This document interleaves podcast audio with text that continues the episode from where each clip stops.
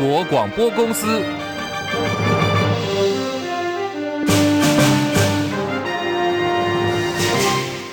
大家好，欢迎收听中广新闻，我是黄丽凤。二零二四总统大选进入倒数一百天，在野能否整合成为大选的关键。媒体报道，侯友谊竞选办公室的执行长金普聪是破坏蓝白整合的最大变数，而资深媒体人赵少康则居间放话，两位当事人不染了，在今天早上干脆电话连线，一次讲清楚。中国时报今天点名金普聪是破坏蓝白整合的最大变数。那么金普聪呢，稍早接受了中广流行网赵。赵少康时间的专访，强调蓝白合目前的是党主席朱立伦在谈，侯办跟党中央的步伐一致。金普充怒批有人在放话挑拨，就蓝白有没有可能和？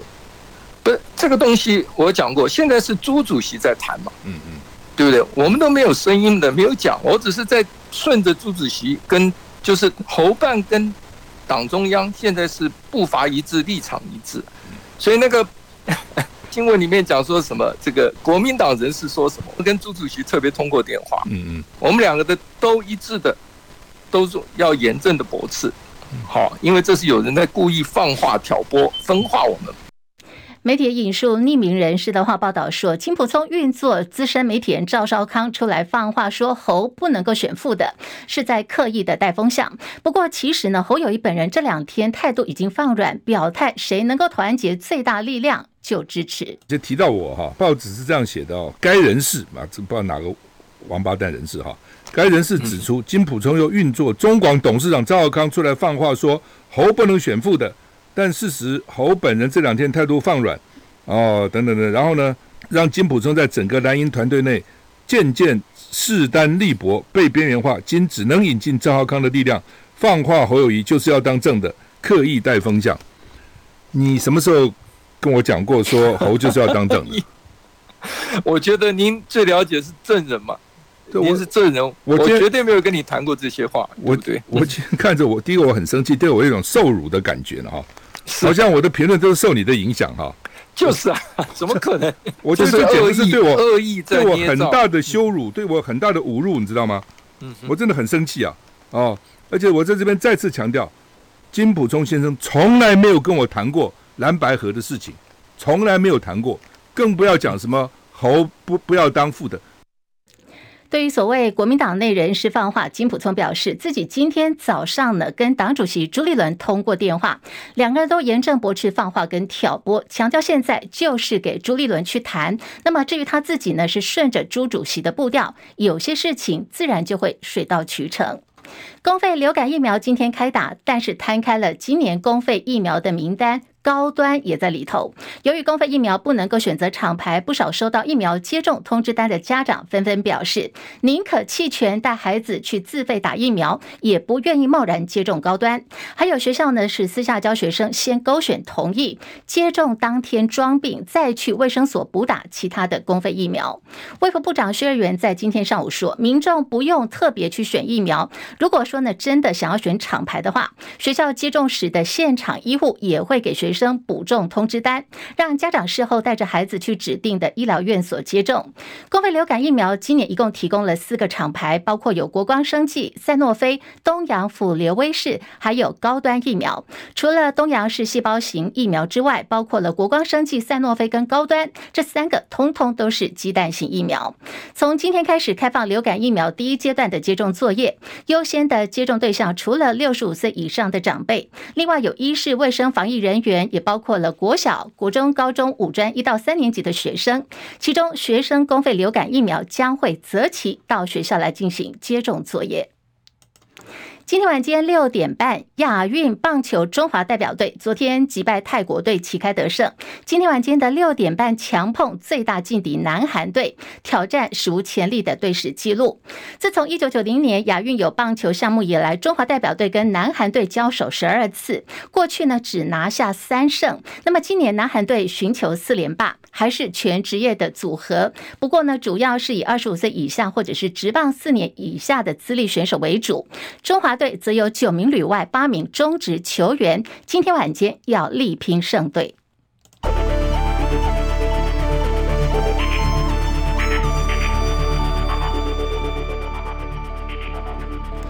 好，我们来看在台币的汇率方面，现在是升值了二点一分，来到三十二点二四七兑换一美元。台北股市涨了一百九十九点，来到一万六千五百五十三点，涨幅有百分之一点二二，成交量两千四百九十六点八八亿元。柜台指数上涨二点八二点，两百一十五点九三点，涨幅百分之一点三三。日本股市上涨七十二点，三万一千九百三十点，涨幅百分之零点二三。在港股方面，大涨了四百三十六点，一万七千八百零九点，涨幅有百分之二点五一。大陆股市，上海综合指数呢是来到了三千一百一十点，深圳成指上涨五点，一万零一百零九点。好，印度股市方面涨三百二十点，六。万五千八百二十八点，涨幅有百分之零点四九。国际汇价方面，欧元兑换美元一点零五六八，美元兑换日元一百四十九点七五，一美元兑换七点三零零五人民币。黄金价格最新报价每盎司来到了一千八百四十二美元。以上是最新的财经资讯。好，来看的是在美国国会两党九月三十号的深夜呢，赶在最后一刻达成协议，批准了一项为期四十五天的临时拨款法案，避免政府关门。可是这个内容里头并没有纳入对于乌克兰所提供新的战时援助经费。美国总统拜登立刻签字让这个法案生效。不过呢，拜登同时也呼吁国会要迅速的批准对乌克兰的援助。拜登在白宫演说的时候，他说：“我要向我们的美国盟友们、美国人人民。”还有乌克兰人民保证，我们不会一走了之。而对于美国临时拨款没有纳入这个援助乌克兰的方案，欧盟表示将会增加对乌克兰的军事支持。英国新任国防大臣夏普斯透露说，日前也曾经跟军方高层开了会，讨论首度在乌克兰境内派驻英国军队培训乌克兰军队，借此来减少对英国还有北大西洋公约组织成员国相关基地的这个依赖性。墨西哥塔毛利帕斯州的马德罗城有一处教堂，当地时间举行洗礼活动的时候，屋顶突然坍塌下来。好，这场意外造成有七人死亡，还有十人受伤送医，还有三十个人现在还被困在瓦砾堆底下。根据 BBC 报道说，当时教堂里头的人大概有一百多人，许多的受困者都是儿童，整个救援行动还在进行当中。另外一起意外呢，是发生在欧洲的西班牙，发生了数十年来最严重的夜店大火，至少有十三人死亡。随着救援行动持续的进行，死亡的人数呢，可能还会进一步的攀升。全球从今天开始到九号，大概一个礼拜时间，进入到诺贝尔奖的时间。好，这次包括医学奖、物理学奖、化学奖、文学奖、诺贝尔和平奖，还有经济学奖，都将会陆续的颁发。这里头呢，尤其文学奖跟和平奖最引起国际的关注。景气灯号亮出了连续十颗蓝灯，各界关注什么时候才能够变换灯号？国发会主委龚明鑫今天给了答案。张佳琪报道：八月景气对策信号再亮出蓝灯，连十颗蓝灯已经追平纪录，成为史上第二长。国发会主委龚明鑫二号在立法院经济委员会指出，八月出口衰退幅度缩减至个位数，本波景气低迷主要是存货去化的问题。观察中经院 PMI 调查。八月 PMI 指数新订单的指标已经突破五十，慢慢有好转。目前灯号综合判断分数已经来到蓝灯的上缘，往好的方向走。他认为九月变灯有机会。龚明鑫说：“我们期待了啊，期待九月份是不是有机会？呃，maybe maybe 哈，可以转正也不一定啊。所以看起来那个分数已经在这个呃这个哦蓝灯的这个哦最上缘哈，所以所以希望。”看看九月份能不能突破，哦，是有一些机会的。近年来，研究机构以及央行主计总处陆续下修我国经济成长率，主要是出口大受全球终端市场疲弱影响。龚明鑫指出，今年经济成长率，国内各主要机构预测是百分之一点二到一点七之间，主计总处预估百分之一点六，但明年我国经济成长率，各研究机构预测会回到百分之三。中广记者张佳琪台北报道。台湾第一艘国造潜舰海鲲号上个礼拜下水，可是后续呢却衍生了立委卖国争议。前海军顾问郭喜指控国民党籍立委马文君把机密的资料交给外国，卖国到了极点了，遭到马文君控告加重诽谤。好在今天有最新的发展，就是郭喜不满马文君在脸书上说他是手段邪恶的军火掮客，今天向台北地检署反控马文君加重诽谤，同时呢，他也对马文君提出了民事求偿新台币三百万元。郭喜在北检按铃提告之后，对着媒体镜头，他发表了不自杀声明。郭喜表示，为了儿子跟家人安全，他站出来揭发这件事。不过，他强调，不管情况再怎么样艰难，他绝对不会自杀。我怎么去跟共匪同路呢？现在我为什么被限制出境，就是怕共匪把我抓走，你们知道吗？国安单位现在不希望我出国，是为什么？是因为我怕怕我出国被抓走。我我希望国人有这种警戒心呐、啊，就是说，有国内确实有这些人，有一帮子人在干什么，在扯后腿，在怎么样，在把我们国防拉住，哦，最好不要建设国防，最好我们都不要建国建潜舰，我们不要买无人飞机，我们不要战斗机，难道说要他们长长驱直入就直接占领我们台湾了吗？所以我站出来跟马文君对抗，其实只是一个什么，只是一个保护国家的理念。好，这是今天的郭喜哦。那么马文君今天也不忍了，他要求哦，黄树光必须出来说清楚，不要开一个头找郭喜当打手。马文君强调说，他如果自己跟黄树光要过任何一点蝇头小利，或者是把情资泄露给对岸中共的话，他说他切腹。如果没有，他点名就请黄树光必须要切腹来以证清白。好，现在时间来到了十三点十三分，潜舰国造风波不断，从泄密然后牵扯到卖国卖台。到底怎么回事？连线中广资深记者张博仲抽丝剥茧来看清楚。伯仲上线了吗？上线了，地凤好，听众朋友大家好。好，前舰国造案把大家的中秋节搞得很复杂哦。好，简单说，到底现在是谁在扯后腿？伯仲，其实刚刚从立凤报道的这些过程来说，我们今天看到这些其实是一在比较晚啊，就是在这个前舰下水典礼之后，才陆续衍生出来的一些后续的情况。就让大家注意到，哇塞，这背后情况情况还真复杂，不是普通复杂。所以如果要了解，呃，他应该不止于刚刚我们提到两位当事人之间的一个意见不合，甚至于这个互互相指控啊。呃，我我之所以台湾的前进国造会让这么多人去关注到，呃，其实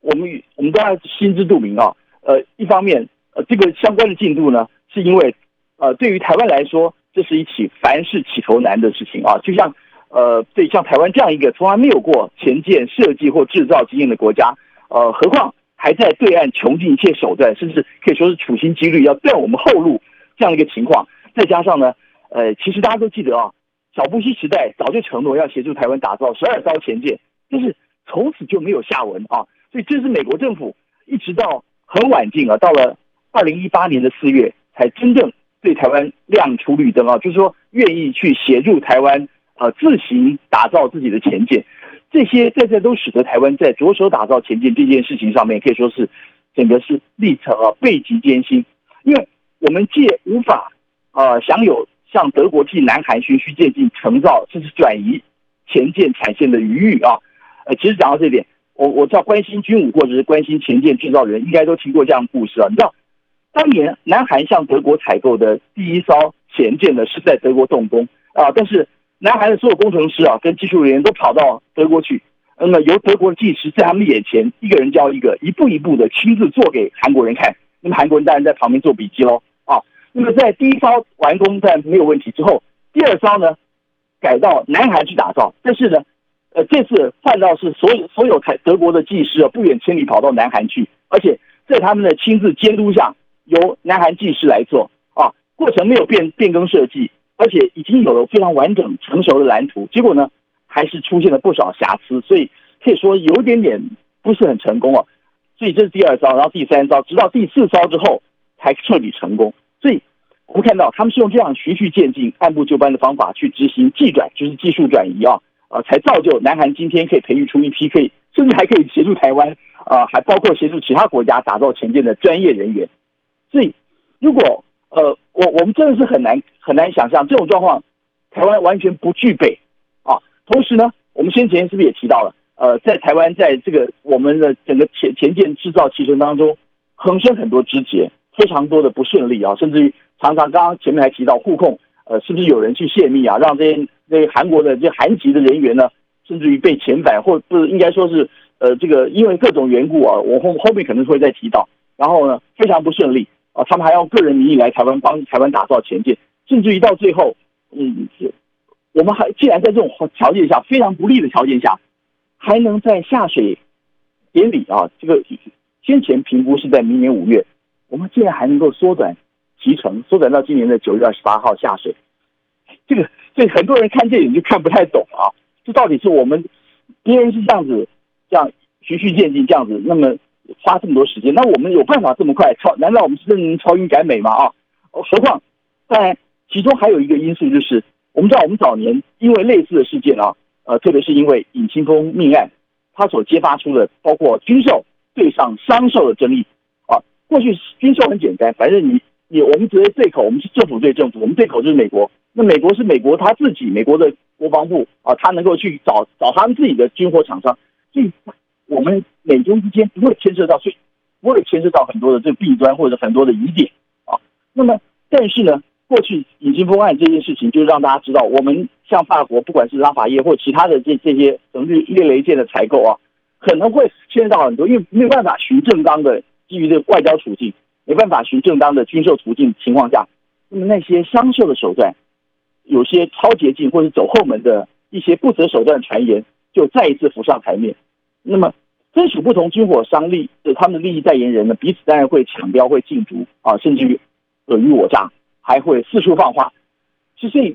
很很多人在想说，这次看我们的前舰国造，好像当年一度绘声绘影的这个所谓五霍式的阴影，是不是又再度出现了？好，当然这里面更复杂是还掺杂很多我们军中的一些历来的一些派系的恩怨，包括包括海军内部人员，甚至还能向上扩大到不同政党之间的政治攻防。所以，嗯，我们才会看到这么多标签啊，什么主朝前舰国造啦，什么泄密卖国啦，什么黑箱军购啦。不是，甚至于是只是渗入引案这些互相揭疮疤的这些互贴标签的用词，最近都陆续成为首闻新闻的标题，所以这也是一个非常非常重要的一个观察点哦。我们其实，在先天上，还或者在后天上，我们都比起别人都充满了劣势啊。所以这也是一方面，我会想说，我们是不是能够对前进国造持续这么样的乐观啊？那么或者是呃我们内部为什么有这么多人不断的？有人认为是基于个人利益，甚至有人认为是不是呃受到中共的影响啊？那么去意图要破坏我们一些重大建军计划，所以这才是今天大家看到这么纷乱的原因。如果再加上一点，我们考虑到年底的大选快到了，这些题材怎么可能不被那些政治人物拿去做炒作的一个对象跟标准？是，是，所以所以让这件事情更显得大家都是雾里看花，一时半刻都还看不太清楚。好，我们非常谢谢这个我们资深政治记者张伯仲的分析。那么，其实这个案子哦，在今天除了刚刚伯仲所提到，今年是大选年，那么同时还提到很多关键字，包括了这个军火交易，然后是卖台卖国，还一路扯到了哦，大概发生在二十多年前的尹清枫的命案等等。那么，为什么这一次这个案子呢越滚越复杂呢？起源呢是在上个礼拜，我国第一艘国造前舰海鲲号首度亮相，当时呢是被视为这个中华民国在建军史方面有非常重要的一个关键日。那么前建国造专案小组召集黄树光当时跟媒体透露说，外购前建红区关键装备的时候，有立委一直在搞从中阻挠装备的筹获，甚至有军火商因为没有标到案子，资料直接丢给了中共大使馆，让对岸中共去施压出售的国家等等。黄树光的这段话呢，呃，跟媒体透露之后，随即引发热议。那么就在海鲲号举行下。水仪式的时候，媒体还追问黄树光到底是谁在卖这个卖国军火商，还有特定立委究竟是谁？当时黄树光只说我不知道，你们自己去猜。那么这句话引发了更大的风炮，这现在呢，整个风波就如滚雪球一样越滚越大。现在外界呢无限想象的空间。好，在今天这个国造前舰引发了国安疑虑之后，立委林黛华就表示，他将提案严格要求立法委员还有列席的人员日后出席。秘密会议的时候，必须要切结保密协定，不切结保密协定就不得再出席秘密会议。总统大选倒数一百天了，柯文哲的副手人选是谁？今天呢，有人说可能就是他，现在正陪着柯文哲在美国的访问行程。这是民众党总统参选柯文哲两度访美，抵达旧金山，跟前雅虎亚太区的董事总经理周开廉，还有科技人士闭门会谈，谈到了蓝白合作。柯文哲在这个会谈之后接受媒体联访的时候说，台湾民众党跟谁都可以合作，不过他要看的就是合作的题目是什么？媒体询问时间现在只剩下了一个月左右，柯文哲的回答是：“你们都忘记了吗？我是急重症的医生，我很习惯最后三十秒做决定。”被问到他的副手人选会是谁，柯文哲他说呢：“时间到了，大家就知道。”但是呢，他这一次赴美访问的行程跟周开廉一同现身戏谷，参与闭门会谈的时候，两人午餐会也一起坐在主桌。问到副手可能人选的时候，柯文哲依旧说：“这趟行程是由周开廉来帮他安排的，